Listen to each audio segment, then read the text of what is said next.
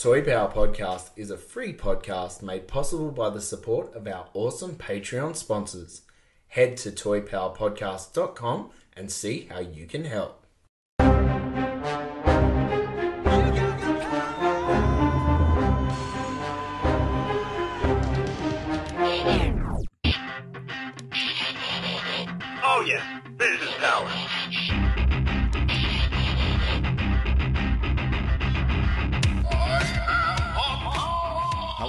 And welcome to Toy Power, the podcast where we talk toys and everything pop culture. G'day, it's Trent here, and it is so great to have your company today for episode 339. This week on the Toy Power, we dive into the world of longtime friend and patron Brendan Crates, and he's back, back for another Yeah, episode. So, back. welcome, Brendan. Thank you. And joining me today here in Adelaide in the Toy Power studio, we've got Ben G'day, g'day. Hello, hello. and Frank. Oh yeah, that that. I wait for my name. Yeah, that's what you do. Jeez. Um, now, thanks for joining us last week for the news episode, but today is the very special episode where we get to chat all things toy and nerdery with you, Brendan. Starting I don't know if that's easier or more intimidating. Yeah, there we go. yeah. Uh, shout, shout out to Scotty, who of course is is absent Yes. today. He's um still recovering from his uh, uh Christmas Christmas show. Turns out the when the boss puts a credit card on the bar and there's whiskey to be had, um, things happen. yes, I believe He looked rough. Mm. I, I saw him streaking through the quad. There, and he thought there was a line behind him, but there was no one there. It was just him. Well, I mean that's what the headlines read. It was just Yeah. you know, could not confirm or deny if it was him. No, no. So that's what the lawyers told us to say. Anyway. Okay, right. All right. Get to know you questions. Yeah. Okay, do it. strap in, Brendan. All right. So as we uh, want on to do here, uh, we're going to put you back in ten-year-old you. That may be a short or a long time for you, depending on how you rate your own aging process. But as a ten-year-old, what was Brendan's favorite movie? I feel like I've got to give a Darren sized answer. So I, Love it. Love. Excellent. Go I, lo- it. I love movies, and movies are a big part of my life, and so it's very hard to to narrow it down. But uh, I think so many of the movies that I loved as a child, I have to give a shout out to my aunt. So when I was a kid, uh, we actually didn't have uh, uh, until much late later in my childhood. We didn't have a TV at my house. We actually didn't even have electricity when I was a little kid. So, but I would go to my nan's, and my nan would take me to my aunt's house, and she had this shelf full of pirated VHS movies, and those were the kind of the movies that I think shaped who I grew up to be and shaped shaped me as as I grew up. So some of the ones that I just off the top of my head were things like Masters of the Universe, uh, the Ewoks movies. Uh, so I never saw the Star. Wars, I never saw Star Wars so much later, but I love the Ewoks movies growing up. Uh, Flight of the Navigator. I don't know if you guys remember Yes. this, but Yeah. uh, classic Disney UFO thing. Labyrinth, uh, Garbage Pail Kids. Just this huge, huge range of things. So it would be easy to pick any one of those, but I'm not going to. Um, the movie I think that probably most shaped so much of my childhood and still continues to to, to this day is probably Ghostbusters. I remember getting um I remember it was going to be on TV and in those days when like a movie it was maybe the first time it was on TV so it was a big deal it was big news. Mm. and we uh wanted to buy a tape to record it and we couldn't find a, a blank tape anywhere. So at the time I was actually living in South Australia. We we scoured all of um McLaren Vale so kind of a town in in um in South Australia looking for this this Ghostbusters or a blank tape to record Ghostbusters couldn't find it. But at the rental store they had a copy of Ghostbusters that my dad it, he he felt like I, he knew how desperate I was to see this movie, so he went and bought me a cup, copy of Ghostbusters, Oh wow. and I watched it every time I went to my nan's, which was Monday to Friday usually. Yeah. At that point in my life, it was before school, um, so I would watch Ghostbusters every morning. And Wow. um, Wow. to, to this day, I still love Ghostbusters. Uh, my son, luckily, loves Ghostbusters as well. Cool. So it's worked out really well. So probably Ghostbusters, but Back to the Future Two, Yeah. was a movie that I saw um, at, at the drive-in with my uncle around about the same time, Mm. and that's that's up there too. But I think probably Ghostbusters. Fantastic. Beautiful. What a classic. All right. Also, in that same vein, what was your favorite toy as a 10 year old? Sorry, too much beer today, man. I've, I've been cranking the fucking, uh, the um, beer calendar, And uh, yeah, I'm just. Oh, la- last night was a bit messy. and he's dropped an f bomb. I've got to edit out as well. Ten percent, ten percent Oh, beer. and I and I picked up Scott and drove, and I'm like, oh, great, this is nine percent. So you know, It's been a big yeah. day. Oh gosh, Do you want to try my, that my again? mate? first my first weekend off, and I'm just you know loose as a cannon. This- December's started and Ben's arrived Oh. now. Ben's, Yeah, Ben's exactly. arrived. Yeah. Um, favorite toy as a 10 year old? Yes, thanks. yeah, I, I can't. I don't know. It's hard to pick, right? I'm sure you guys would struggle with this question. Um, some of the big ones that stand out to me, like Mighty Max. So I was, I was probably actually even a little bit too old for Mighty Max, but my brothers had it, and I really loved them. Um, Masters of the Universe were a big one. Uh, as I mentioned, I didn't actually have a TV at the age that Masters of the Universe was on, so I had barely seen the show. I'd seen the movie, and so I had um, is it Blades Yep. from Yes. the movie? I had yeah. to, to him. But all of my Masters of the Universe figures, I didn't know who was a good guy or a bad guy. It was just purely based on what they look Yeah, like. yeah, yeah. So all of the characters I had were like, like I've got, I had Squeeze and Snakeface and Mosquito and uh, the guy whose eyeballs pop out. So anyone that was like a scary monster, that that was who I had. Snake face, is Uh, it? Mantenna. Oh right. Yeah, Oh yeah, yeah, yes, yes, yeah, yeah, both of them. Yeah, and um, so that was a big one for me, and I inherited a lot of older ones from my uncle as well. So I had quite a lot of those. Uh, Ninja Turtles as well, because that was kind of that peak, peak Ninja Turtles time. But I think probably the two big toys growing up that really were my, I guess, my favorite things. Uh, once I got a TV, uh, the Sega Master System was like a big Ooh, thing for me. yeah. Yep. I remember back in those days, at least in my group of friends, not many people had game consoles. So I remember like I, I would have a birthday party and my mum would go to all this effort to organize games and all, all the kids wanted to do was play Sega Master System the whole time. But that was a big part of it. But then the other one, and this speaks to my Ghostbusters love, uh, was the real Ghostbusters toy line as well. Uh, last last week I showed you the Fright Features version of Stranger Things, Yep. and Fright Features from Ghostbusters, probably my favorite toy line, which is surprising because I actually don't own any of them anymore. Um, it's Ah. it's a line that I keep wanting to kind of pick up, but I always look at them and like Egon's got a broken tie, and they Oh, just yeah. I- I just can't quite. I want to get good ones, and they're just so expensive. But one day I will. I will dive back in. I've got three younger brothers, so not many of my childhood toys survived to uh, Mm. my adulthood. But yeah, good memories of the Fright Features uh, Ghostbusters. Yeah, that that Egon tie is Oh, yeah. so Mm. weak. In fact, I think they did a mural near Kenner, near the the head office, Mm. and they put a whole heap of these sort of '80s style toys on the mural, and they put Egon there from the Fright Features Yeah. line. And they painted him without the tie because I just think it's just the iconic find it. look. They couldn't find one. I, I had one. I've got. I had three Egons, one with the tie, Mm. and I was like, "Oh, gee, it's got the tie." And then I just, I literally just watched it disintegrate in my hand. so I've, I've got the tie, and I literally just glued it back on Yeah. To the to the chest piece. So the, the action feature I, I I can't use on that one, but that's how brittle Mm. that tie piece is. Um, Did they do the retro re-release of those? Were they the No. five features? Or No. they, They the just did the regular- regular. Features. Yeah. yeah, yeah. and they did a I'm second. hoping they do. I'm hoping they do with the new movie because I, I bought Mm. all of the other Oh. retro re-releases they Yep, did. Yep. Uh, so I've got all of them because I don't have any. I have a vintage proton pack that I found, like the the Kenner proton pack that I found in a, a random toy box at home that I've got just sitting on my shelf, but no actual vintage Ghostbusters. Just Yeah. the, the proton pack with half a stream still attached. They are brilliant. I I I love those fright features too, and and also the um the super fright features. They did sort of a second wave, yeah. and they got even more crazy. Like you know, there's a, a Winston where he's like his head pops down and his chest opens up, and there's a screaming head inside his chest. It's bonkers. Like it's Yes. absolute. Yeah, Yeah, like yeah. it's just another level of crazy. But And the ghosts in that toy line as well are just Yep. like all really amazing. they are. uh like i i remember the the ones and you, s- i don't know what they're called but they're like tubes and you stick little ghosts in their mouth and squeeze them and fire them across the room they were some of my favorites or there was the um the eyeball popping Yep. ghost that Yep. fired his eyeball out like That was in the movie. You really made it to the movie. Yeah. yes Yeah, yeah. yeah Yeah, brilliant. Nah, it's a great, wonderful line. Hopefully, they do some more of it with the uh, the, the the upcoming Ghostbusters Mm. film. Um, just circling back to the movies for the question number three. Do you have one of those scenes? We often talk about it with Davey.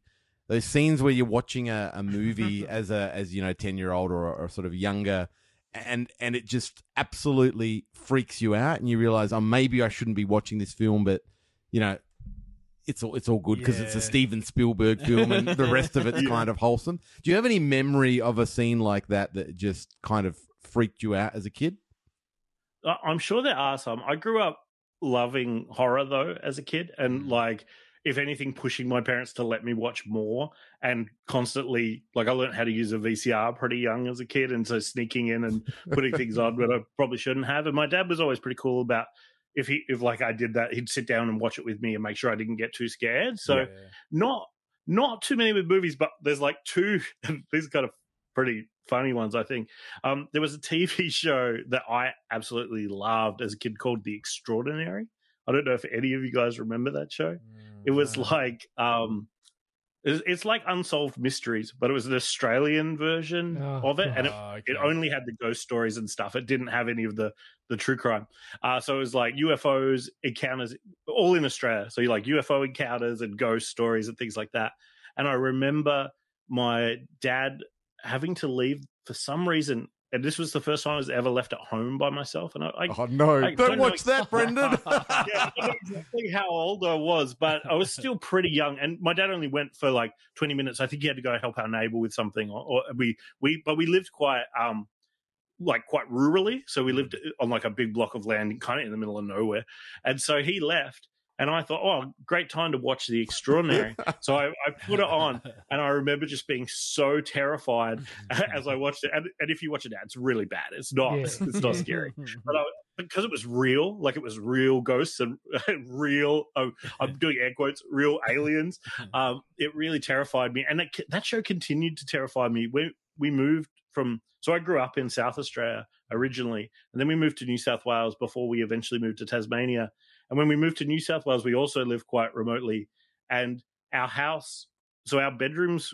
this makes us sound like so backwards. We were in like uh, we lived in like a house which had a kitchen and a lounge room and a bathroom, and then our bedrooms were in a bus. So if I wanted to stay up and watch The Extraordinary, all my family were sleeping in a bus. So I was in the house by myself, and I would watch The Extraordinary, and I would get so so scared. and then I remember that Seinfeld was on afterwards, and I never had any interest in Seinfeld, but I would always watch to the first ad break of Seinfeld just to calm down. Yeah. Just to bring it back. so so that's probably the biggest one that I can remember that like actually scaring me. Um, but not so much movies. Uh, movies never really did scare me too much. I think I just loved them too much, and I, so I spent too much time finding out about how they were made and Yep. effects. And I, I was one of those kids that would like get monster books out of the library and learn about how they did that stuff. So it, the movies themselves probably didn't scare me, but real life ghost stories, I Yep, guess, did. yep. Yeah. Oh, look for me, it was the uh, it was the nothing from Labyrinth that that that that wolf that you only really see like the the head of and stuff. There's just something about those piercing green eyes and the way it was lit and stuff. I was just like, whoa! It just it just does get chills mm-hmm. still thinking about. it. I mean, you look And- at it and now and it's quite you know it's it's sort of clunky puppetry and stuff, but they're just you know, of all the fantastical stuff in that movie, you know, juggling heads and all that sort of stuff, it was that that wolf just like nah. Nah. Mm. There's that second where he growls and he kind of goes towards the screen. Not much, like he doesn't come out of his cave, but just enough that you get a little glimpse of him. Oh. And yeah, like I can see why it would freak you out. it's it's funny because um, my daughter's just uh, graduating year six, so now she's going into you know high school next year because year seven is now the new high school. And I remember at her age, I'd I'd already seen Alien, right, and that was the movie that I almost weed my pants. Like I just it was just freaked me out. But then you know I saw the other side of it, like how cool was the creature design? You know how cool was this feeling that this film has made me scared and that you know it, films can do that like Yeah. it just made me uh, a bit of a love you know affair with the horror genre and stuff and that was back when it was you know free to wear you could watch Yeah. it you know just on channel 7 you just had to wait till the 9:30 you know slot came in Yep. and then they'd happily play an R-rated movie on uh you know free to wear Oh, it was a just di- it was a different time. it was so you know, and, and the amount of times I tried to watch Pulp Fiction, you know, before getting caught, and you know, you, you'd see something on in the TV guide and you just cross it. Oh, sorry, that page is a bit ripped there, you know? uh, so, yeah, mum and dad wouldn't know. Yeah, so I, I just, that Alien was the big, like, oh my gosh, this is real horror. Uh, but then, you know, a week or so later, I turned it around into, hey, I want to see more. You know, I've heard about the the uh, sequel. Now I want to go and see that, and that just rocked my world. Seeing it, seeing it in the correct, uh, you know, algorithm that they were released um, was just simply amazing. So, yeah, Yeah, nice.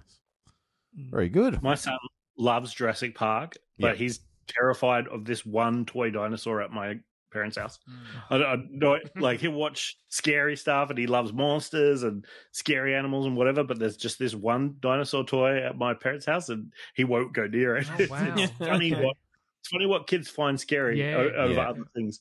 He, um, you know, when the um the the hand dryers you get in like public toilets and stuff, where it's Mm. just like it's basically like a jet engine. It's a, you know, just blast warm air onto your hands.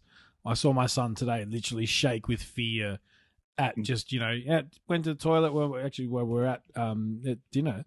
Uh, sorry, at lunch for Darren's thing and last week, and went to the toilet. That's fine, and then yep, washed the hands, and then I've just stuck my hands in, and I go, and he's just shaking at me, just going, "No, stop!" And I'm just like, "It's just air." but I guess as- Loud. as, a four year old, that's quite a loud Mm. noise, and he doesn't quite understand what's happening and stuff. Like, fear, My son's also thing. four and also terrified of hand dryers. So it's it must be a four year old thing. there you go. Very good. All right, we're going to move on. Um, talking points. Your toy origin story. You want to elaborate on that? Oh, just like you know how we sort of mentioned about you know the toys that you know when you were sort of ten year olds. Um, I mean we uh, we talked to you a bit obviously over Discord and stuff about the sort of things you collect, but maybe just give the listeners a bit of a are you a are you a masters guy or are you you've mentioned you're a horror guy? What are you what are you sort of into and and how you got to where you are now? In vi- video games, you mentioned having the the Sega Mm, yeah, yeah. Master System. And has that translated into collecting habits as well?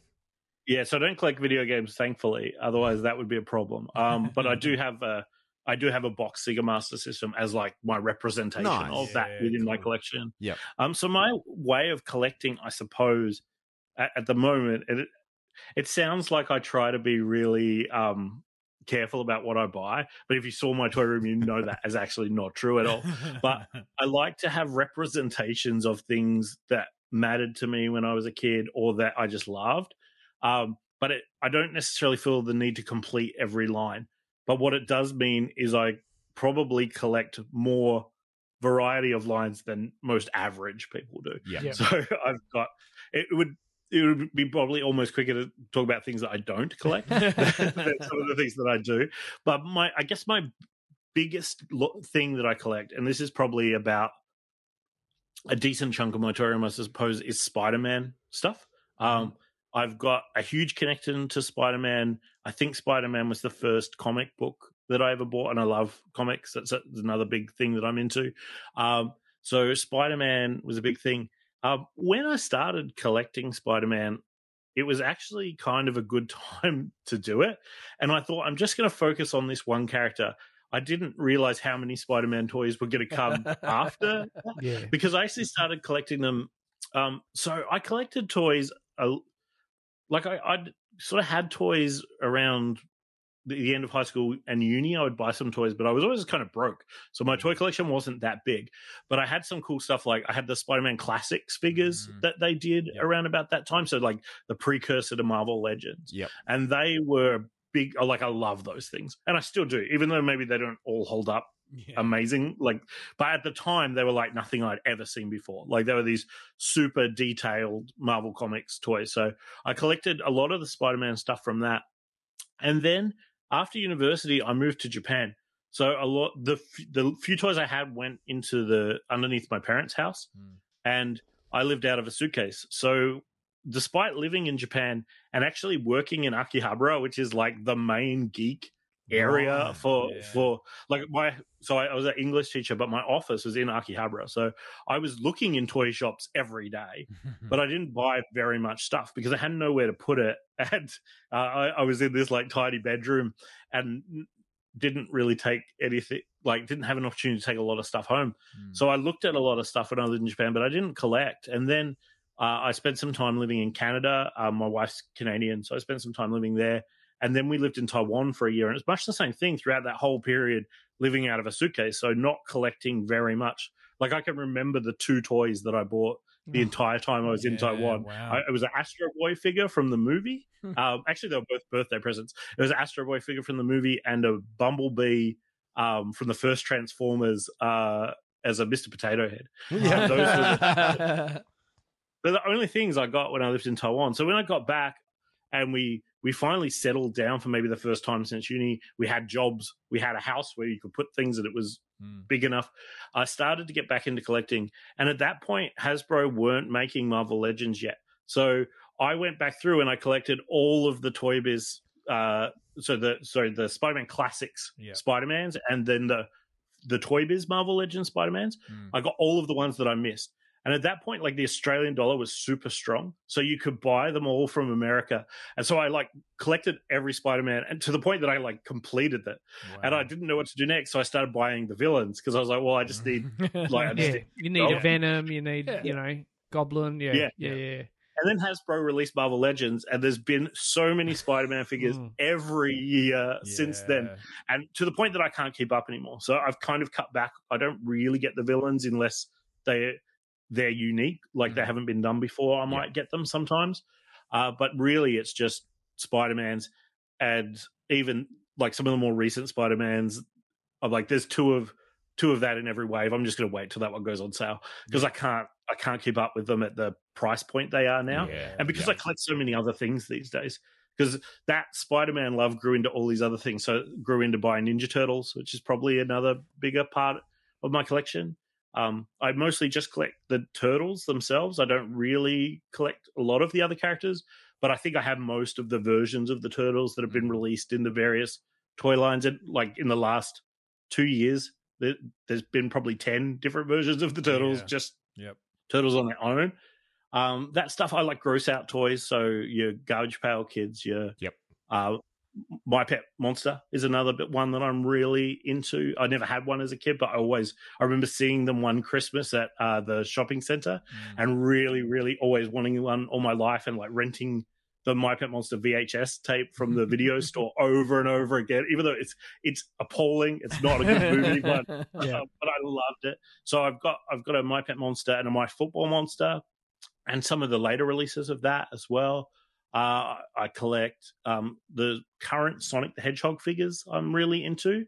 Uh, they're quite hard to collect though. Target had them Yep. for a while, but they wouldn't get every wave. Yeah, they And I'm only waves, don't they? Connect- Mm. Yeah. Yeah, and I'm only collecting the unique characters to try again, try and limit it a little Yep, bit. yep. So I've I know there are characters I've missed, and they're like sixty dollars to go and buy them anywhere else. And th- these are like twelve dollar toys. Yeah. So yeah. going spending sixty dollars, but Kmart have just started getting them, and I've noticed that they're re-releasing some of those characters. So I'm Nice. hopeful that I'll be able to pick some of them up. Yeah, Yeah. yeah. And then, yeah, and then I guess the other big thing, like, there's so many other things in my toy room. If I went in there, there's Ghostbusters stuff, there's everything.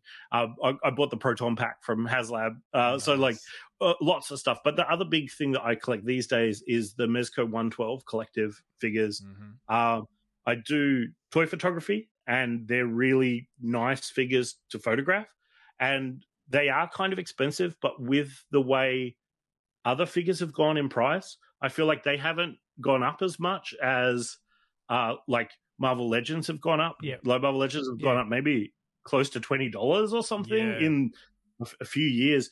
Whereas the Mezco maybe they've gone up twenty dollars as well, but they were 120 and now they're 140. So it's it, it, it Hmm. feels better. Uh, maybe I'm lying to myself, but it, it feels, feels better value for money. And I don't buy as many of them because they are that little bit more expensive. So I have to be a bit more mindful with what I buy. So I and in those, it could just be any character that kind of takes my fancy. I've got kind of lots.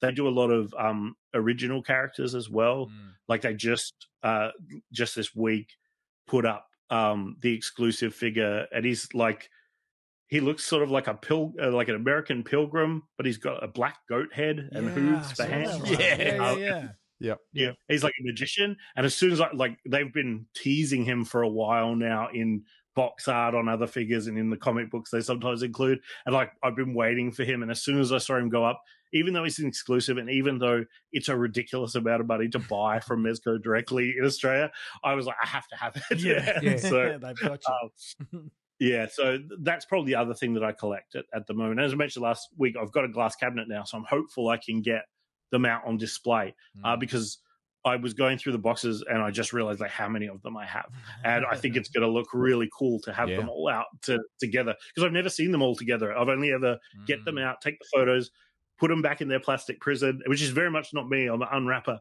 and put them back into like safekeeping. So to have them be on display, I'm actually really excited for that. Nice. Yeah. What What do you find apart from the Mezco exclusives? What's the best way to source a Mezco figure here in Australia? Yeah, I, I, do I want to give away all my secrets? Oh well, you don't. Well, there's a lot of competition. Uh, so I think Popcultcha is a good way to get them, um, if, to get them for a good price. The issue with Popcultcha is sometimes they just take a like many other lines they just take so long to come out Yeah.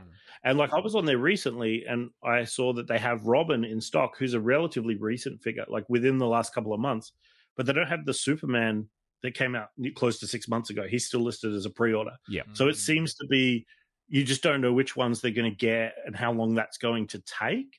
But what I kind of do is watch the Mezco Toys website for when they start to ship uh, the toys. I don't pre-order too many these days, and a lot of their exclusives aren't pre-orders; that you- they just have a limited run, so you Yeah. get those right away. So with anything that I'm waiting on, that's going to be because their pre-orders could be a year, two years. Yeah. That 89 Batman, I think, took three years. Um, I just wait until they they pop up in the now shipping area, and then I maybe go to eBay or I just search local sellers that have him, and then I pre-order him like at that point. So you're only going to wait a month or two. Yeah.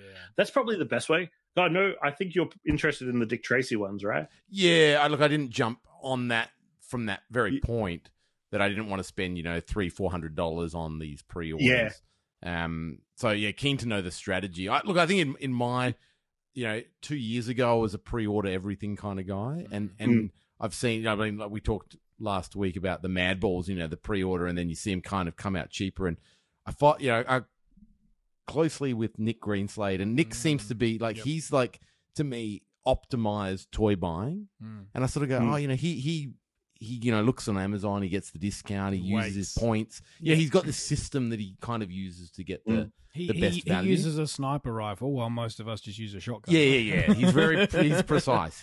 Yeah. He's like Michael Fassbender from The Killer, the movie, isn't he? Um, but no, just that I- I'm- strategy of waiting. I think that, Yeah. that having that pre-order, and that's now I'm the same with pre-orders now. Like, especially after those bad balls that I talked about how long I wait, wait for those things, and um, I don't really pre-order the Mezcos very often. Uh, it'd be pre. I did pre-order the Ninja Turtles because Mhm. they're an expensive enough set that I'm not going to have just the money to drop on them when Yep. they Yeah, come call. out. Yep. So I did it kind of as a way of just making sure that I've locked in my order. And if they come out somewhere earlier, I'll cancel that and just buy it from somewhere else and just get a refund. Yep. But yeah, I don't really pre-order. I I think I'm much the same as you. Just realizing that these things they will come and you can get them elsewhere and maybe you pay a bit more but sometimes it makes you be a bit more thoughtful because sometimes by the time you've waited two years for something you're actually not that into it anymore Yeah. by the Yep. time it turns up Yep. and that I, I don't have enough space in my toy room now to do that I, I just have to be a bit more thoughtful about it and I, I don't think that's such a bad thing Mm. No, definitely. Yeah. Now you mentioned your uh, your toy photography a couple of times. You've uh, you're quite accomplished with that. I believe you featured on um, was it one six shooter or there was uh, there was a toy photography magazine that you got. yeah so i've been on? in, um, i've been in toy photography magazine so my um yeah my i guess instagram name and most of my photography stuff is around BCTalk Mhm. so if anyone is is looking for it but yeah um i have uh been in yeah toytography magazine i've been there's a fairly i guess prestigious toy group on um facebook called articulated comic book art Yep. and i've had them feature a couple of my things on their instagram um I, I don't kind of chase that as much as I used to. I just kind of put my stuff out there these days. I, I was a little bit more competitive, and uh, I think I've chilled out on that a bit. But yeah, I've been featured on there. Mezco actually have shared some of my photos on their um, social media and stuff. Uh, I've had. Uh, I'm trying to think what cool people have seen it. Um, so like, uh, the Green Power Ranger liked some of my photos Oh, at one point. Nice. Um, Ernie Reyes Jr. from the Ninja, Ninja Turtles. Turtles. Yep. Yep. Um, movie. So uh, Ka- Keno? Kato? Keno? Keno, yeah, yeah. Keno, Keno, yeah, Keno from Turtles Two, and and one of the Donatello maybe in the first movie. yes. Yeah. Um, yeah, he he's liked a bunch of my photos, and um, Mark Caso, who's one of the stunt guys for the Ninja Turtles, he's like, uh, he seems to be one of my b- uh, biggest followers. Like, if I post anything remotely Turtles related, not even always 100 percent Turtles related, he, I guarantee he will like it. Like, I'm not tagging him in it, so like he's he's finding it. So yeah, nice. I, I Nice. appreciate, I really appreciate his his love. Um, and then I think the most interesting one that came along is I got um, a bunch of likes from a Instagram name that I didn't necessarily recognize, but it had the tick next to it, so I knew it was like somebody, Hmm. but I didn't know who they were. And it was just random photos. It was like X Men and and stuff.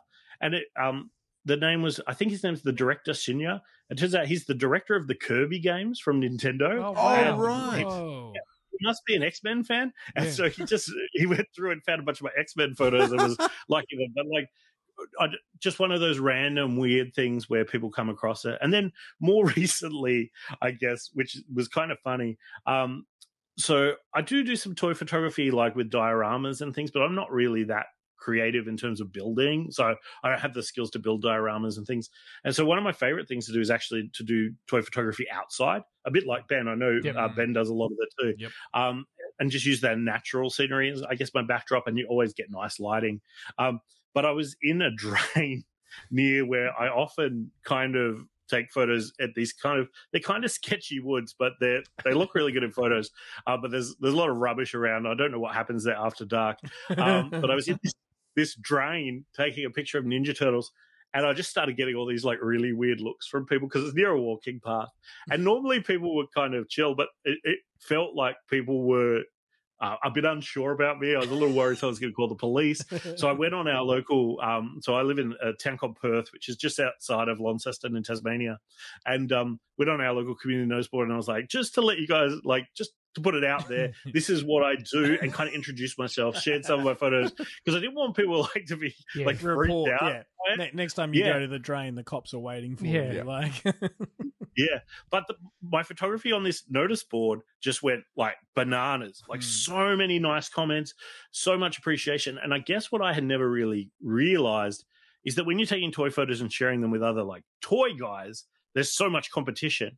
But actually, normies are into this stuff too. They Yep. just don't know it exists. So when you put it in a forum where they can find it, it, it they it actually does really well. And so I did quite well, uh, like just loads of people. And then the newspaper, like the local newspaper, came and Yeah. contacted me because they wanted to do a thing. And then I ended up on ABC Radio talking Nice. about uh, yeah. Usagi Yojimbo with this. Yeah. uh, with and it, was it turned into this really weird thing. But like I've noticed that this kind of happens in, for me at least, the, these kind of things with my creative pursuits happen all in one go. So like it'll be quiet for a long time, and then something happens, and then loads of people pay attention pay attention to it. Um, I don't very often go on other podcasts, but I've I'm going to be on four podcasts within two months just because of just the way it Yeah, kind of yeah. work, works out. It's always like it comes, it all comes at once. So I don't really know why, but it's it's fun, it's exciting, and I'm I try to be one of the sort of people that just say yes and try and do different things and exciting things and fun things and it, it seems to be working so far i mean i don't make any money off it or anything Yeah, like that yeah. but it's just it's a fun hobby and it's fun to share with people Yeah. And do you do it all just on your your phone, or do you have like a proper like lens and stuff? Or Yeah. So I started out on phone, and actually, if you're interested in getting into it, that is all you need. Like, you don't need any more, especially with modern phones. Mm. They're so good. Like, you don't need more than that. Uh, for a long time, I did use phones, but I have, uh, so I do uh, have uh, like a proper camera, I guess. Mm. Um, it's a Canon M50, which is, it's not like a DSLR, so it's not like a big, big camera because Mm. that's to me is not actually great for toy photography because it's too big you Mm. can't get in close to the things you want. And I also like to travel and things, so I, I want to be able to chuck it in a bag. So it's a mirrorless camera, but it's a lens mirrorless camera. So usually I'm using that with a um, usually a macro lens, um, just to to get some of that detail up close. Uh, but you don't you don't need it. Like it's you can take beautiful photos on on camera on a phone, and if you're thinking about it, like don't let a camera be a barrier. You Mm. see some of these these toy photography groups, people are like, oh, I need to get this equipment, and then I'll get started. It's like, no, get started first, Yeah. then get the equipment, because you well, one you might not like it once you kind of jump into it, but two, you're going to get all that stuff kind of will come naturally and you'll pick up little things as you need them Mm. rather than splurging on a whole bunch of equipment that you just maybe never end up using. Yep. So I guess that's kind of my way of thinking of it. And I really didn't set out to do it. Like I do quite a lot of toy photography and like I say, it's, it's going pretty well for me. Uh, these days, but when I started out, like I, I was just taking photos of my toys to share, like just taking photos of my toys to share what I bought. Like yeah, they weren't archival type photos. things. Yep, yep. yeah, just whatever, just to share. And I then started to find that people were interested in them, so I started putting maybe more effort into them Yeah. than I used to, and then that kind of grew. And then I was, but I still wasn't doing it like that much. And then just before my son was born, that was probably as I started to get into it. Um, we had some issues and things when he was uh, being born, and actually we ended up uh, living in Ronald McDonald House for a period of time Mm. um, prior to him being born and stuff. So I, I was cut off from any photography. Really, we, we weren't allowed to leave the CBD of Hobart, so Mhm. like we couldn't go anywhere. We were just kind of trapped for this period of time. And so when we were allowed to go back home, but in that period before he was born, um, I just I felt like I had so much free time in that time when you're waiting for your child to be born. It, Mm. it, just seems to drag out. And I just got heavily into photography then, and I think it helped me cope with some of the worry and some of the Yeah. challenges that were, were going on. And certainly, um, when he was born, that was uh, it was quite full on for my wife, and and she wasn't very well for a period of time. So there, like um, right after he was born, I, I had him, but she hadn't come out of surgery, so it was in the ICU. So there was a lot of things to kind of cope with over a Mhm. period of time uh, around also just being a dad and but when you've also got like a little baby you can they sleep a lot. So you do have those weird times where you're just looking for things to fill it. And i think that's what toy photography kind of did. So nowadays i struggle to find those gaps as well as i like there's this period where i was just like prolific. There was a, a month where i took pictures every day in that period before he was born. And i can't do that anymore. Mm. but finding those points when I need like a, I guess it's like my self care routine now, I suppose. so like if I need some time, I'll be like, okay, I'm going to go to the the creepy woods down the road, Yeah, yeah. take off to the drain. photos of yeah, with a bag full of toys, and I'll go down there and take photos for two hours, and that is like really relaxing and calming. And then I mm. come back with like all of these photos that I can edit and do fun stuff with over the next couple of weeks. So then I have like a lot of content for the next little while. So I'm not taking photos all the time, Mm. but, but when I do, I tend to take a whole lot and and make the most of the time that Yeah. I've got. So, question: I I very rarely venture outside of my property for my outside photos because I've had such a one a one off horror story that I, I just uh, I, I never want to do that. How do you manage all those bits and pieces, especially you know some of your photos? You, you, it's, it feels like you've got fifty different toys in your backpack, let alone all the accessories and weapons and things.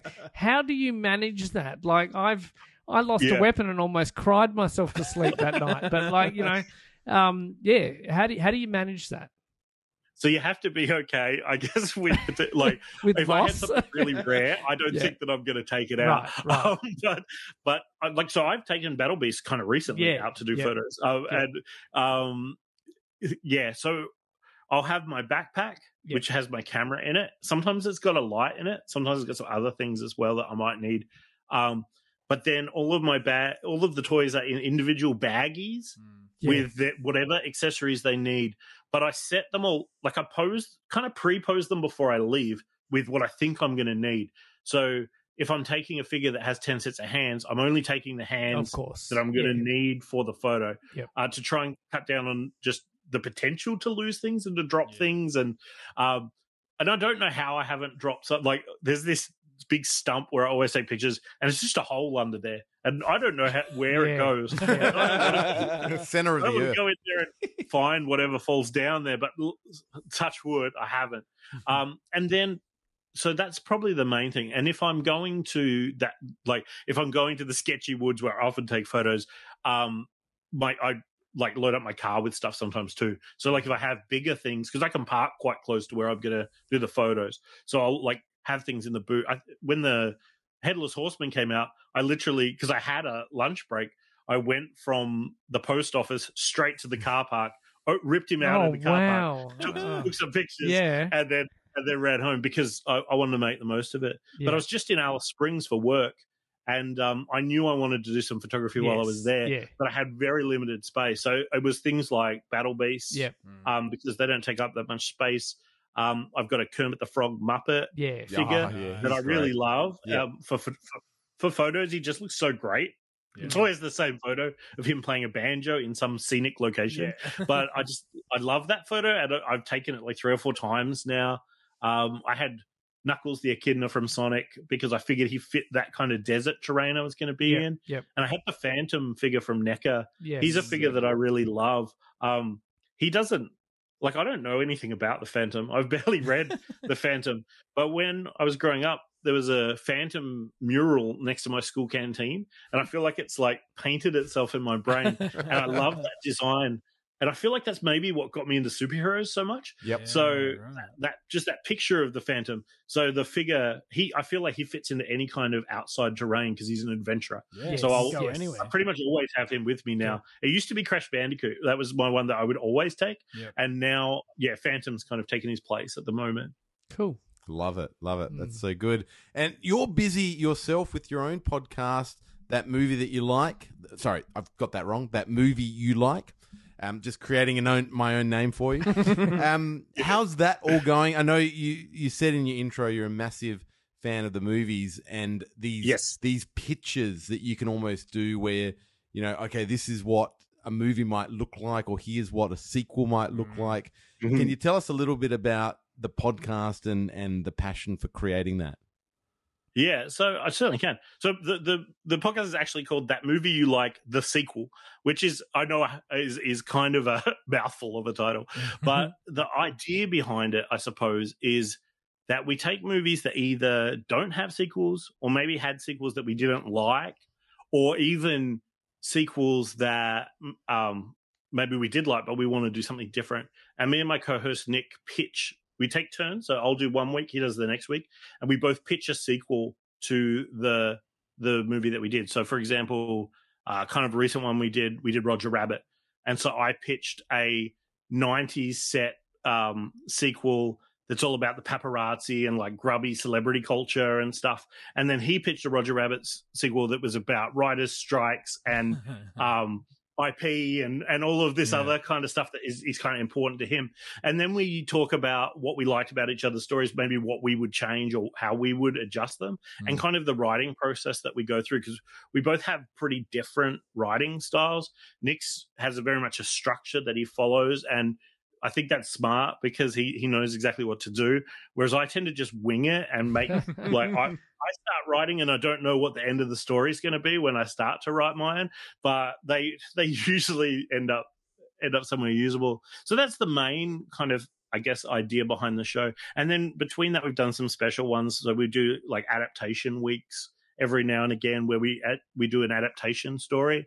I actually uh, adapted Nightmare on Elm Street as a Disney animated film. So that was one of my one of my prouder achievements. And I think like actually is legit. Like I think they could make it. It's really fun.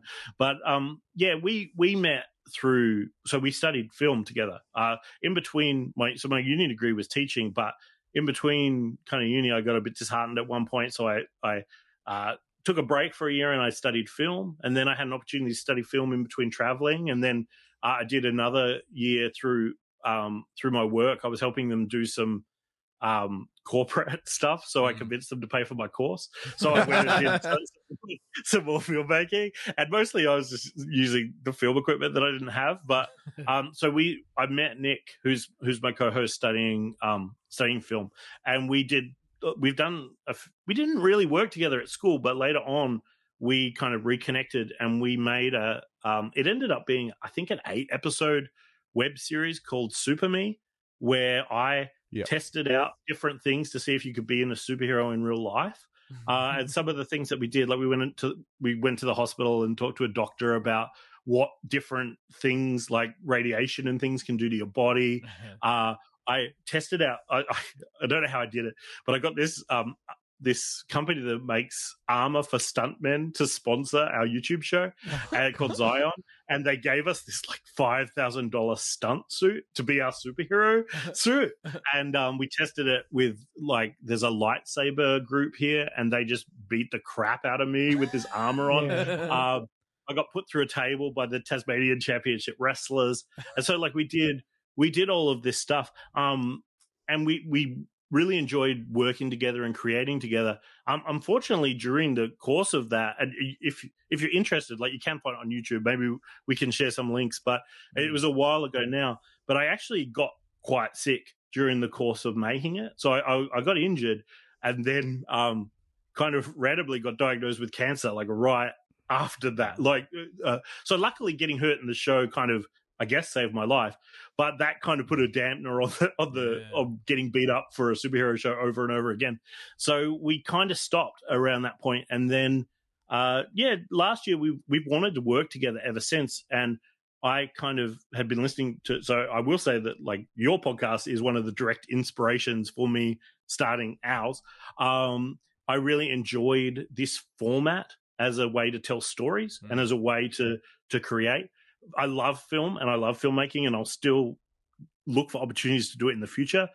But man, it's just hard to Mm. put out like the level of things Yeah. uh, yeah. that we Yeah. that we want to put out, and and um, whereas the podcast means that, and I also like if you you can't tell from my collecting habits, I have a short attention span for things, and I get excited about things really quickly, and so telling a story once a fortnight is like a good amount of time for me because Yeah. I'm already Yeah. thinking about the next one by the time we're recording. Yeah. And so we're not get, we're we have rec- released um so we're we're just about finished our second season of the podcast. So we've been doing it we're coming up on our year anniversary. It might even be like today or tomorrow, I think. Mm. And um so we've done two seasons and each one's got sort of 20 odd episodes because we just can't keep up with the uh, like we couldn't release one every week. We have to have a little bit of a break in between Yeah. or we, or we can't. Um, but we're, when we're like on, and even during those breaks, we're actually still recording. We're just getting a lead time on the next season that we release. But like we are writing um, a new script every two to three weeks. Um, Mm, during, not not a full script, but like more than It's a film pretty treatment. It's so pretty in depth. Yeah. Like I have to shout yeah. out. Like I've listened to a few episodes, and it's just because I can't listen to everything with my, you know, smaller commute to work these days. But like Yeah. Jurassic, your Jur- Jurassic Park one was absolutely phenomenal. Uh, really loved your um, segment to, uh, you know, looking for that uh, the can, you know, where the um, Yes. Yeah. the uh, The, The. Barbasol. yeah, Yep. the Barbasol can, and you know, following the mercenaries to go and pick that up. Thought that was absolutely fantastic. Uh, the last Ronin, so the, of course Ninja Mhm. Turtles. You know, predating you'd sort of written that before the right last Ronin came out, and then like, oh no, they've copied my story. You know, darn, darn yeah, you, I, I was a little inspired, but yeah, but I took it a different direction because I was I was making a sequel, I guess, to the '90s um, yes, film. yes. So yeah. I used some of the inspiration for the last Ronin. So the comic did come first. I did steal it a little bit, but it's it's a very different story. I Yeah. just used the kind of I guess the inspiration, and then how could you apply that to the 1990s films, and and what would that look like, and how would that be different? Mm. And that's that's been our most successful episode. That episode's done really well. yeah. Um, I, I, I think turtles are popular. We need- maybe need to do more turtles content, but um, yeah, it's it's crazy. We're, it's getting to the point. Like I say, we're writing these things, and Nick's writing them too. So there's like we're, between the two of us, there's two new stories every two to three weeks um, that we're, that we're writing, and it getting to the point like where we're worried about repeating ourselves at times. Yes, yes. So like I wrote a sequel to um, a movie called VelociPastor, um, Yes, which is about a, a pastor who's, a, who's also a well, he's actually a T Rex, but it's called VelociPastor.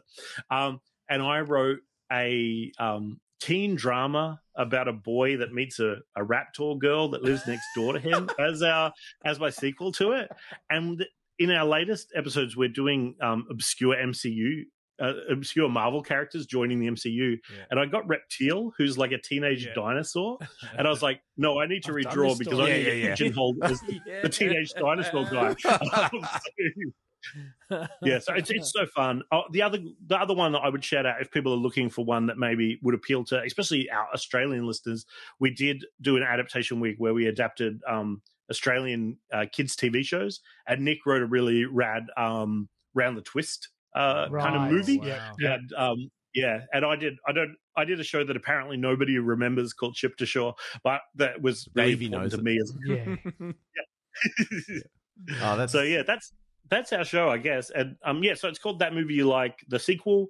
Um, if you look up TMYL two, that'll find it in most places. But like, it's anywhere. If you listen to Toy Power, you'll be able to find it there. It's in. It's all those places that podcasts are. Yeah. Mm. Yeah. Nice. brilliant. All right, that's been fantastic. Do we? Uh, I haven't been keeping track of time. Do we Yeah, have we've a got a bit of quick? time. Do you want to hit the button? Uh, which button? The uh, Reading, watching, playing. Oh yeah. Reading, Um, watching. oh, I don't think I have that one queued up. I'll be completely honest. Wait, wait, wait. Stand by. No, I do not. Okay, You do it live. I just did it. Oh, okay. It was terrible. it was underwhelming. Oh, well, this is the segment where we just chat about what we've been up to in film, media, TV shows, Mm. books, comics, games, even. Yep. Mhm. Yeah, yeah. Who wants to kick it off? Uh, I've I've been re- uh, watching Scavengers Reign. I think it's called. Oh, Uh, yes. Yeah. That is 19 out of 19. Yeah. Like potentially uh, show of the year. Wow. Like you know for spoilers. Tell, Uh, tell people it's it's animated, It's right? animated, 100% animated, very basic animation if Mm-hmm. you want to if you want to put it in a um, category. But then like it, so what it is is these um uh futuristic like let's say the year 3050 or Mm. something. So they're they're f- moving from planet to planet. They've they've got a ship of cargo and they've got uh, people on there, you know, in um, bio, you know, frozen chambers that as uh, so they can move without um, you know aging and things. So there's only like a, a fleet of maybe twelve people actually Mm. awake and piloting the ship. And this um, scientist, you know, pilot guys comes up with this. Oh, what if we, you know, uh, we can cut our travel route Take a by, shortcut. you know, by one Mm. week if we, you know, do this. And the captain's like, no, no, no, let's not do that. And of course, you know, they have an argument. Uh, the the ship reroutes itself, and of course, bang, they're um they crash land into this alien planet that they- they. is this alien planet called Thundera? Because I feel like I've heard this. Oh, before. it could be. It could be. You don't. Uh, spoiler alert. There's no um, Thundercats on there, but uh, um, so any, they they crash land on this uh, alien planet, and it's it's a it's a bit like Avatar, like the Yeah. um you know the James Cameron Avatar. Everything is out there to kill you, right? So Mm. everything you cannot trust the plants. You cannot trust that slug that's coming past. you can't trust the the the you know nice little cute cat because all of a sudden It's it, you know its tail is a, a mouth or something ridiculous. you know, it's just absolutely bonkers, right? Mm. And because they've crash landed, the escape pods and things have um you know jettisoned from the uh the uh, big ship. So there's three different parties trying to make their way back from different parts of this alien world to the ship, and all Mm. they've got is their beacon bit. Like, okay, you It's know, that we're way. we're a week's travel, you know, by um walking to potentially where they think the ship is. So they're all trying to rendezvous. So you've got the this scientist guy that you know rerouted the ship, and he's trying to get you know uh, there. You've got this uh, female who um, finds a robot, like she finds a um, shipping container, and Mm. it contains a sentient robot Mhm. AI, very you know smart and stuff. So she befriends that, and she's also in the shipping container. She's got this futuristic motorbike and stuff, so she can travel along pretty fast. And then the third party is like the captain, the ship's captain, and um, a girl who um, sort of befriends, and they they out of out of all the them because they're a, the uh, ship's captain and the girl. Um, they seem to adapt with the world. Like they seem to realize, oh, look, if we put this, you know, creature on our face, we can breathe in unbreathable areas on them stuff. So they, okay, yeah, so yeah, from yeah. the get go, they've worked out some of the um, concepts of the land and stuff. Whereas Mm. some of them are like, I'm not touching freaking anything. Like I am, just go you as know, fast as you a- can. and yeah, just you know, and so it's fantastic. Every episode eh, creates more danger, creates more um, unknown, creates you know different plot points with um oh no something's happening and how do we get from A to B how do we get Mm. past this you know um sea of ferns because the ferns are poisonous type Yep. thing and it's just fascinating and um the of course the um this pilot guy befriends this i'm going to call it like a alien panda type creature thing Mhm. and it's got psychedelic connection to him and they get a let's just say they get a bit too close and um, i'll leave it at that without spoiling too much but um yeah it's it's a absolutely fantastic series. It's on uh what's it on? Uh Binge? binge i think. I think we're able to see it in binge. It's on a lot of different streaming services around the world but binge is the way to get it. Uh, nick greenslade put me onto it and Yep. it's one of those series you just captive you start it and you're like I mean, just the the world around you just happens because it's it's so Im- immersive. nice. Um, so it's only about twelve episodes or something. Very, um, you know, twenty minutes long. So very, Mm. you know, dare I say, bingeable. Um, and uh, yeah, highly, highly, highly recommend everyone check it out. Um, awesome. It's just yeah, the the bee's knees. So, as I yeah, oh beautiful. so What about yourself, Trent? I've just been racking my brain to think what I've been doing, and it's not very exciting because on the video game front, I've been leveling up. Fortnite season ended today, or ends tonight. Mm-hmm. And Robbie was, we've all got accounts, and I had to level my account up to level 50 so I could get all the V Bucks and skins. but Robbie was down on like level 25 and he needs Oh, to no. get to 50. So I was cranking a bit. So I've been cranking a bit of that in my spare time. Yeah, yeah. And that's probably consumed the most of it. Yeah. But I do want to touch on two things I, I watched in a shorter time frame. They're trailers. mm-hmm. And one of these trailers, I, I keep spruiking this film because I just can't get it out of my head. But it's um, called Dream Scenario, starring Nicolas Cage. Mm-hmm. And if you haven't seen the trailer for it, you just have to check it out. It's Nicolas Cage in, in his finest form, even from the trailer. Mm. Um, he basically plays a, a, a just like a university lecturer, just like you know an everyman kind of middle aged dad who's nothing special, nothing interesting, and everyone just starts seeing him appear in their dreams. So they kind of work it out, you know. and He Yeah. goes viral. Yeah. So there's this sort of underlying theme around um, the fickleness, maybe of of this fandom or this sort of stardom Yep. in this modern modern era. But Nicolas Cage plays this sort of you know like goofy kind of dad, and um, but then he's obviously also in the dream sequences. Mm. So he's just he's allowed to be that kind of just bonkers Nicolas Cage, Yep. and it makes sense in the tone. So I think that's going to be an absolute cracker. It's it's been released in the US, but I think in Australia it's a January Right. 2024 Sure. uh, release date. And the other one that dropped um, is George Miller is back with the Mad Max Yeah. franchise Yes. with uh, Furiosa, Furiosa. a Mad Max uh, saga, and it's got Chris Hemsworth I in did, it. I did not Yeah. recognize him No. until I saw like a still and someone said, "Oh, look, here's our first look at Chris from the new trailer." I was like, "Rubbish, that's him." Like I didn't, Yeah, couldn't pick it with the the, the get up he was wearing. and Insane. um, Mm. Anya, Anya, um, Anya Taylor Anya Joy. Taylor-Joy. Yep, Yes, yeah, from the yep. Queen's Gambit. Yep. She's uh, Fur- a young Furiosa. Mm. Um, and it just looks again. I mean, I'm hoping they've shot a lot of this practically, Mm. uh, and there's a few scenes in there that just look amazing because I love those old Mad Max films Yep. where they're just they're you know just crazy stunts. And this one was filmed in Australia. I was talking to Davey, Mm. um, filmed in Australia, I think near where they filmed the original ones as well. near so Broken Hill. near Broken Hill. Yeah, right. So that'll be cool. So very very keen keen to see that. Mm. That's it from me. Yeah, I'm I'm a little bit like you. I haven't been watching uh, a whole bunch of stuff. Mortal Kombat's still been all consuming. There's a particular part in the game where you can. They've now introduced the concept of leveling up your characters, which is a weird thing to say for for a fighting game. But what it does each of these levels, you unlock.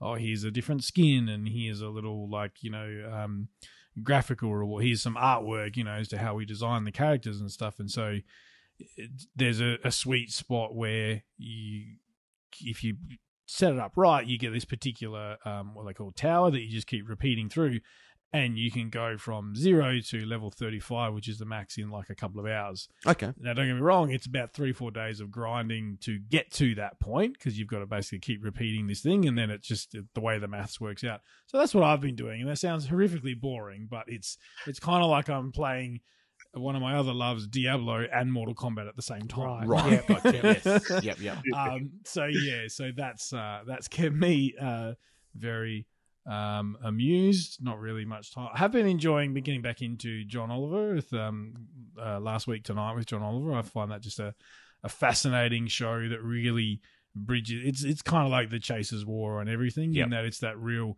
Here's a hard hitting story about a, a, an issue that is impacting a lot of people, interlaced with jokes. Um, and my favorite that he's done recently is New Zealand. He always has, you know, he'll do a hard hitting story about, you know, abortion rights in the US, Yeah. but then juxtapositions it with Yeah. a story about New Zealand. We're having a bird of the century contest. Don't they always have that bird of the year? bird of the year, Right. but then this year was the hundredth year, so it's bird of the century. And John, and you know, like the Kiwi, of course, there's literal organizations that will back a particular bird Yeah. and put money behind it and all this sort of stuff. So John Oliver picked one bird, the Puteketeke, um, which is this crazy looking bird. It's got a big long neck. It's got this big fan of a hairdo. Uh, their mating ritual is they both the, the, the male and the female each get a bit of seaweed and they swim out onto the into the into the lake or wherever, just sort of up on their hind legs, bump chests, and then just look around awkwardly like they don't know what to do. And he's just going, "I'm in." He goes, "That sounds a lot like my sex life, to be honest." Like, and he's he's just so funny. And but then he went, he goes, "This is my pick." He goes, "Now I have designed a campaign that has been described by my production manager as overly aggressive." He took out billboards in Mumbai, the middle of Times Square, um, like next to the Louvre in, in Paris. All Yep. these insane locations that only uh uh something with the HBO budget could afford to Yeah. do. Yeah. Yeah. So surprise, surprise, Which which one wins? which which one Yeah. wins? Yeah. The the website that normally gets you know, uh, I think it's around fifty thousand votes. It got over three hundred thousand votes and basically crashed for an hour. And and sure enough, he he and I was like, who does that for a TV show? Like, Yeah. it's he's just insane. So he's uh, he's one of my favorites uh, going around at the moment. Good. What about yourself, Brendan? Reading, watching, playing? Yeah, I've actually had time to read, which is rare Ooh. for me. um, so I got a couple of things. I just started this, which is Oh, the Stranger Things um, comics omnibus. Yep. Um, I'm only a little bit into the first story, but it's really cool. It's kind of like the first season, but from Will's point of view. So Will's the boy that disappears. Yep. Yeah. And nothing, nothing you need to read, but like if you're into the show, it's cool. While you we're waiting for season five to eventually come, uh, to to just have something. so I'm enjoying that. And then the other comic I've been reading is this book called uh, PTSD Radio. Um, it's a Japanese horror comic, and it's pretty messed up.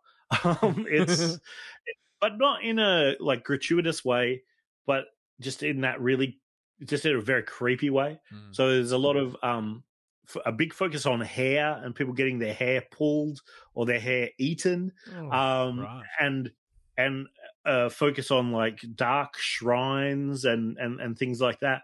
Um, and I started reading it, and then there's only three volumes, and I wondered why, because often some some Japanese mangas will stretch into twenties, thirties, Yeah. Yeah. hundreds. Mm. I was like, why he only had three?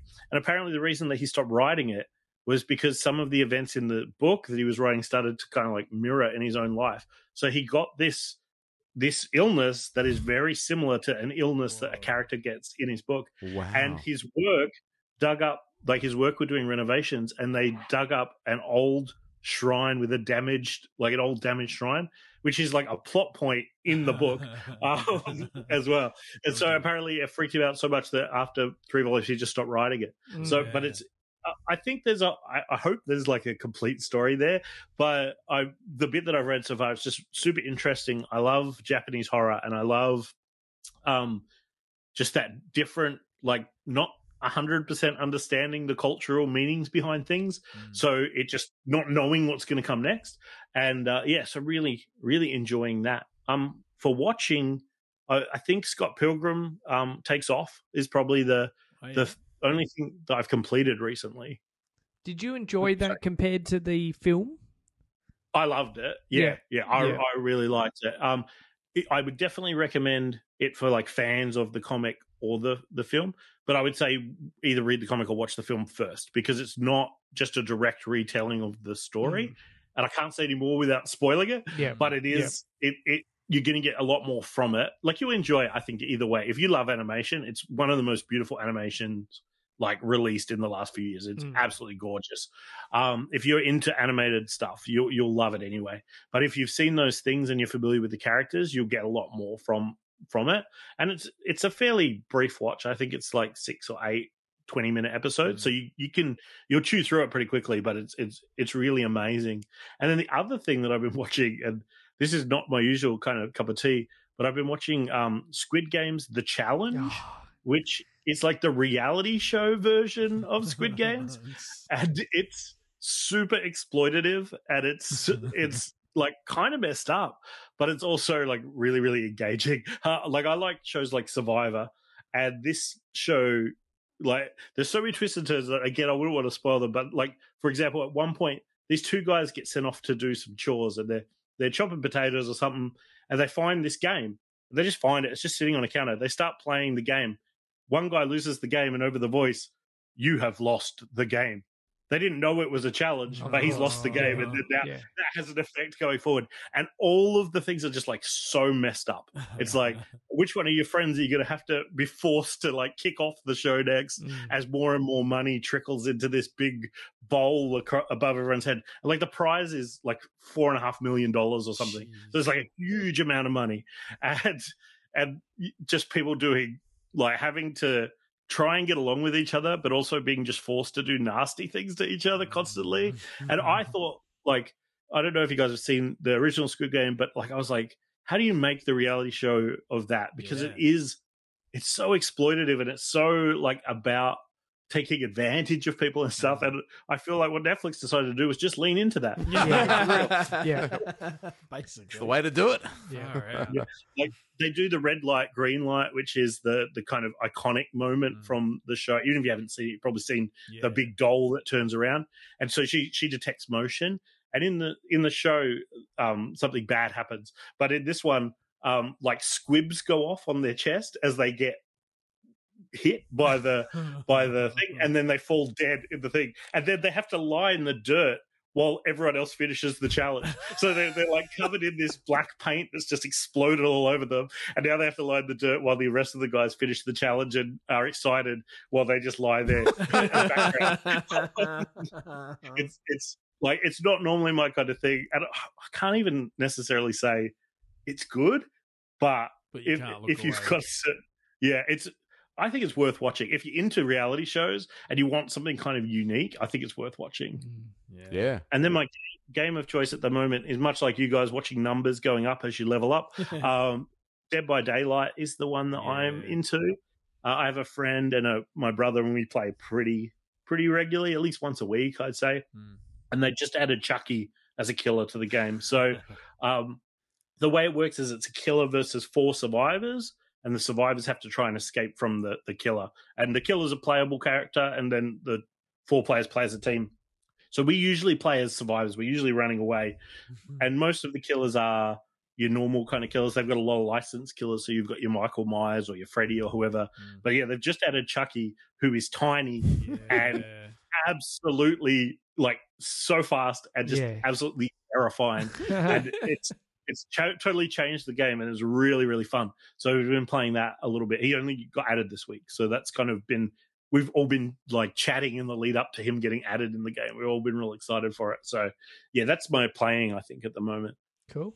Yeah. Sounds good. Good, good. Um, Brendan, thank you so much for joining us again for another episode. And it was really great to get to know you. anytime Yeah, wonderful. Just shout out to the listeners again. You mentioned your handle on Instagram, BCTalk. I recommend for all our listeners that haven't added Brendan to add him to their Instagram because the photos are fantastic. Absolutely. Right? We, he's not going to. I mean, we went through, you know, the amount of attention they've got, but it's certainly worth checking out. Um, you won't be disappointed. But um, just let us know where people can find you. Yeah, so the, I guess the the main places to find me is so Instagram. It's just BCTalk. Um, there is a Facebook one, but it just if you're on Instagram, just use the Instagram because the Facebook one just shows the same pictures. It's nothing nothing very exciting. Um, and then I've also obviously got my podcast, um, that movie you like the sequel. So that's available anywhere that you listen to Toy Power. You're going to be able to find that. And is, we also have a Facebook presence. So if you look up that movie you like the sequel on Facebook, you'll find us. We have an Instagram. Um, neither me or Nick are very good at or really like social media that much. So we're not always the best at at putting out new things on on on our social media. But if you talk to us, I guarantee we will respond. Uh, we have a couple of people that like regularly comment. Um, actually, I'll give a quick shout out to David Haviland from the Patreon. Yes, yep. He's a Yeah. um, big supporter of our show and has been since we released the first episode. And he'll regularly. Um, I haven't had him on yet, but uh, have we're going to have you on at some point because he he puts in the best analysis of our things and he like he, he's not afraid to tell us maybe what he would do differently as well, which I really like. He does it in a way that doesn't crush our souls. So it's um yeah, if if you want to engage with our social media, there might not be much there, but if you talk to us, we will we will answer. I promise. So um and you can you can suggest movies and all of those kinds of things too. So yeah, uh, BCTalk that movie like the sequel. If you can find either of those things, you'll find me. Brilliant. Fantastic. Beautiful. That is awesome. Any last minute shout outs?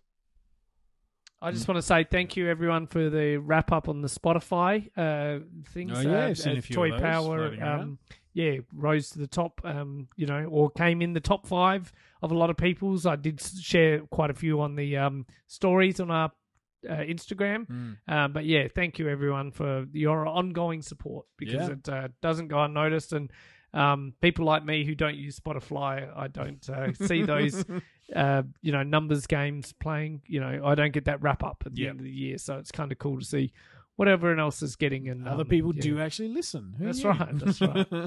Yeah, no, cheers. Brilliant. All right. Thanks everyone for tuning into another episode of Toy Power. And to all our patrons, thank you so much for your ongoing support and chatter on the Discord. Stay safe, take care of one another, and we will see you around the toy aisles. And until next time, good journey! You can find the Toy Power team at all the usual online places. Facebook.com slash Toy Power Podcast, at Toy Power Podcast on both Twitter and Instagram, or have your say and email us toypowerpodcast at gmail.com. Subscribe to the show on both iTunes and Stitcher, and please leave us a review. Otherwise, we just assume we're awesome.